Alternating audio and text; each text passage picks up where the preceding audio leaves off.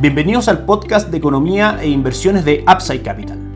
Revisaremos el rendimiento del mercado en Chile y el mundo y las principales noticias económicas y financieras que marcan la jornada.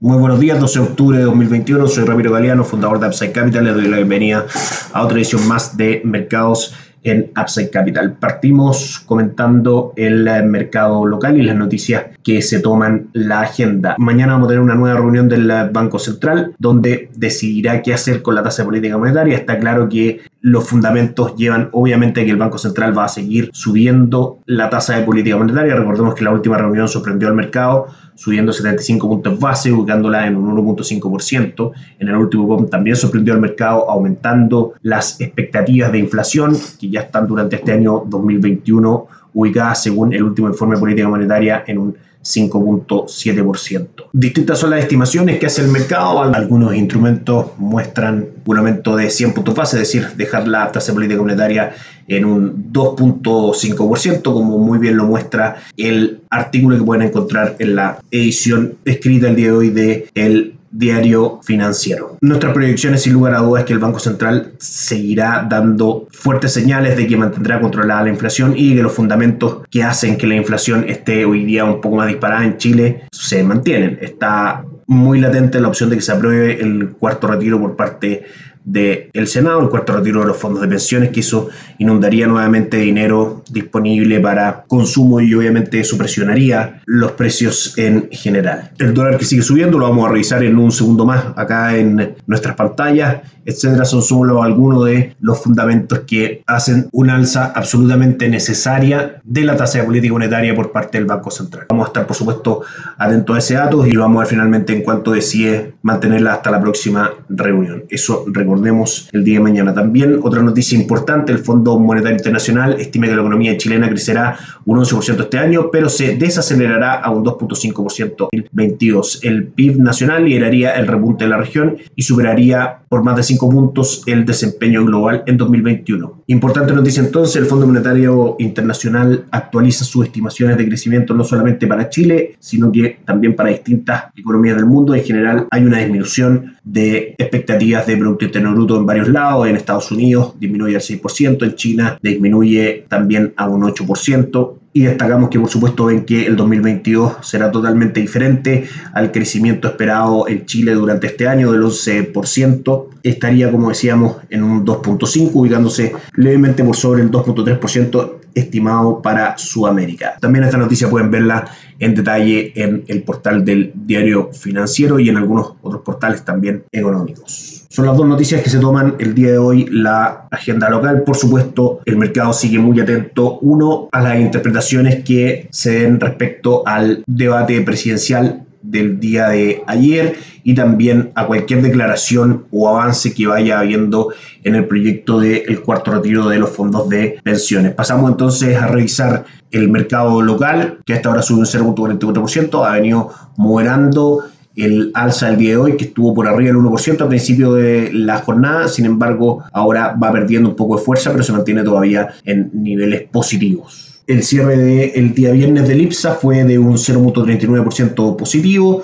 cortó la racha de cinco días consecutivos de caída, en los cuales había completado una caída de un 5.43%. Sigue aún con una rentabilidad negativa durante este año 2021, situándose en un 0.76% de retroceso en lo que va del Recordemos que el dólar tuvo un cierre de 824 el día viernes. A esta hora en nuestras pantallas las cotizaciones del peso chileno frente al dólar que se mantiene el peso chileno normalmente entre las más depreciadas de este año 2021 por todo lo que estamos viviendo en Chile principalmente por una incertidumbre local el día de hoy cotiza en 828 con 45, 4 pesos más arriba del cierre del día viernes. Gráficamente hablando, todo apunta a que si se mantiene la fuerza compradora de un cobre que vaya disminuyendo de precio por la incertidumbre que puede generar, por ejemplo, la situación de empresas del sector inmobiliario en, en China, que podrían hacer que el mercado corrigiera un poco en caídas en el precio del cobre, dada una supuesta menor demanda por problemas en esa industria. Si se mantiene la incertidumbre local, se aprueba el cuarto retiro de los fondos de pensiones y seguimos viendo una inflación aún más fuerte y un crecimiento más deprimido, junto con la Reserva Federal que mantenga la idea de subir las tasas de interés y terminar con los estímulos, estos tres motivos podrían perfectamente hacer que el dólar siguiera subiendo en búsqueda de niveles anteriores, cerca de 850, 855 y luego ya buscar máximos en 878. Esto siempre y cuando, por supuesto, se mantenga esta fuerza compradora. También comentamos rápidamente el rendimiento de los bonos gobierno que se mantienen en niveles muy, muy altos prácticamente no visto en 10 años, los bonos, los bonos en pesos a 10 años se ubican ya cerca del 7%, 6.74% fue el cierre de el día viernes, vamos a ver cómo cotizan hoy día, pero se mantiene esta tormenta perfecta para los activos de renta fija local. En Upside Capital podemos ayudarlos a diversificar sus portafolios de inversión con fondos locales o extranjeros que invierten en activos internacionales. Tenemos fondos de renta fija con cobertura de tipo de cambio y otras opciones también bastante interesantes en cuanto a renta variable a través de nuestras administradoras de fondos asociadas como la Rain Vial, Itaú Principal, entre otros. Les recordamos que no administramos capital con instrumentos propios ni recibimos el dinero de los clientes, hacemos asesoría objetiva y sin sesgo buscamos la mejor alternativa de inversión para cada uno de los clientes y los ayudamos llevando sus inversiones, como les decíamos, algunas de las administradoras de fondos con las que estamos asociados. Mantenemos luego una constante comunicación con nuestros clientes, realizando supervisión y seguimiento a su estrategia de inversión y a sus operaciones a través de nuestro equipo de atención a inversionistas. Somos asesores y distribuidores de productos de inversión para personas y empresas que invierten en el mercado financiero tanto local como global. Bienvenidos a una asesoría objetiva sin sesgo con una mirada global. Bienvenidos a Upside Capital. Los invitamos a que nos dejen sus datos en www.upsidecap.cl y que nos sigan en LinkedIn, YouTube, Instagram y Spotify. Independiente del feriado que tuvimos ayer acá en Chile, los índices bursátiles en el mundo siguieron cotizando. Ayer fue un mal día para los índices en Estados Unidos. El Dow Jones cayó un 0.72%, el Nasdaq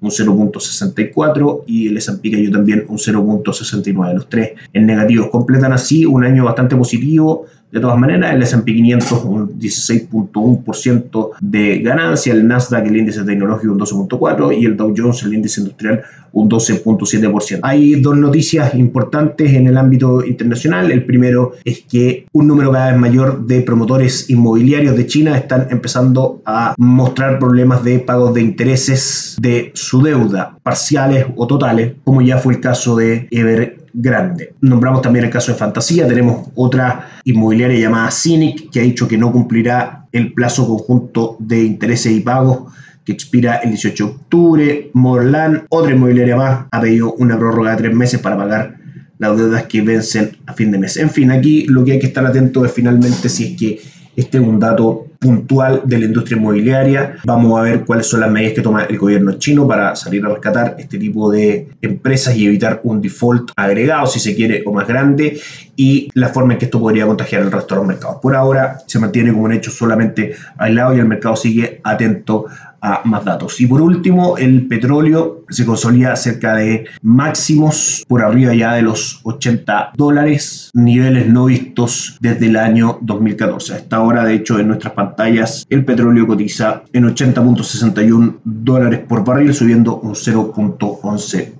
Comentamos rápidamente el calendario económico con algunas malas noticias el día de hoy desde Europa. Datos líderes, el índice ZEW del sentimiento económico, es decir, parecido al PMI, la forma en que algunos actores importantes del mercado ven el futuro de esa economía, decepción en su medición tanto en Europa como un todo como en Alemania, ambas mediciones por debajo de lo esperado. Vamos a estar atentos a algunas declaraciones de algunos miembros de la Fed, Richard Claria específicamente, donde podrían haber noticias importantes respecto a el manejo de la política monetaria en Estados Unidos. De todas maneras, lo más importante que están mirando todos los agentes inversionistas en el mundo, ver de qué manera se van a ir relajando los estímulos y cuándo va a empezar el proceso de alza de tasas por parte de la Reserva Federal. Y por último, pasamos a revisar las cotizaciones de los principales índices bursátiles que monitoreamos acá constantemente. La jornada en Asia fue bastante negativa para el Hansen de Hong Kong, que cayó un 1.43%.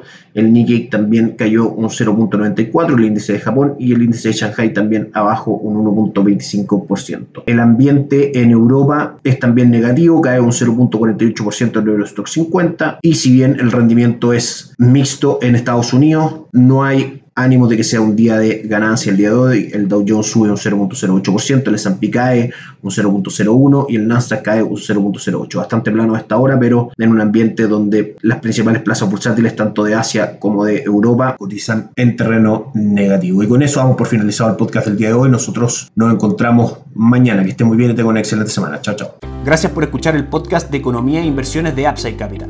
Te invitamos a visitar nuestro sitio web